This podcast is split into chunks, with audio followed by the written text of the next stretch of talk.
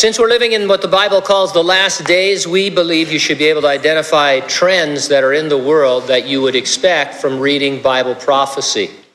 That's why we focus on prophecy each week for a few minutes and call it a prophecy update. We try very, very hard not to be sensational. We're, we're not looking for prophecy in every earthquake or in every moon phase. We reference our comments using sources and we try and use uh, real uh, news that lines up with the Bible, not things that we're gripping for. We also try to be careful to point out that we're not claiming these trends are the fulfillment of prophecy. They are just things that you would expect to be happening in light of prophecy.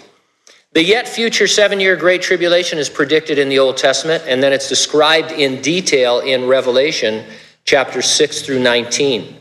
It's going to feature totalitarian control over citizens using some form of mark on them, we read. No one is going to be able to buy or sell or transact any business until they participate in that system.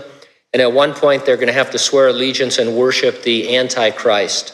He takes over whatever that system is. Today, we would say it sounds like biometrics. I read an interesting article called FingoPay announces world first bank to bank finger vein ID transaction. Here's some excerpts from that article. The biometric vein ID platform FingoPay, which has to be the worst name of a company ever, but anyway, has announced it is trialing a strategic open banking retail pilot with payments company Reflow.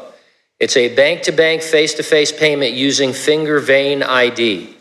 Our biometric finger vein payment tech offers an innovative and unique way for Reflow to combine bank to bank payments with physical face to face payments at point of sale and this trial demonstrates the future potential of this type of identity authenticated customer experience. Dryden continued, uh, or that was Nick Dryden, the CEO. He continued 2020 will be a crucial year for FingoPay as we roll out our payment and ID tech across various markets in the UK, Europe, and North, America, uh, North Africa. We're excited that this pilot with Reflow allows us to instantly provide solutions for those adopting FingoPay no matter the payment partner scheme or processing application required. It allows customers to provide identity and pay using only their finger. And so uh, you don't need a card, you don't need your phone, you don't need anything but your finger. And it, uh, it uh, this always bothers me because have they never watched those shows where they cut off your finger? but this FingoPay, uh, it, you have to have a live finger. There has to be blood flowing because it's more than just a fingerprint, it has to do with the veins in your finger. But essentially, what they're talking about is that without any devices or anything like that, you'd be able to go to your favorite store, Walmart, and uh, and just pay with your finger. And and you know it's uh, it's incredible. John the Apostle on the island of Patmos saw some kind of a system that looks like biometrics where people would participate in it, that it would be a global economy and um, everybody would be able to be controlled by it, and that's the direction that tech is taking us. No one's suggesting that FingoPay is the mark.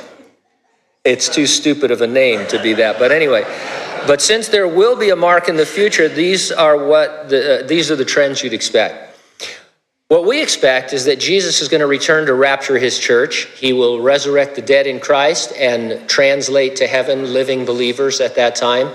He said that event could happen at any moment in the church age, it's imminent. And the apostles said the same thing. And so that's what we are expecting. Nothing needs to be fulfilled before Jesus raptures his church. Are you ready for the rapture? If not, get ready, stay ready, keep looking up. Ready or not, Jesus is coming.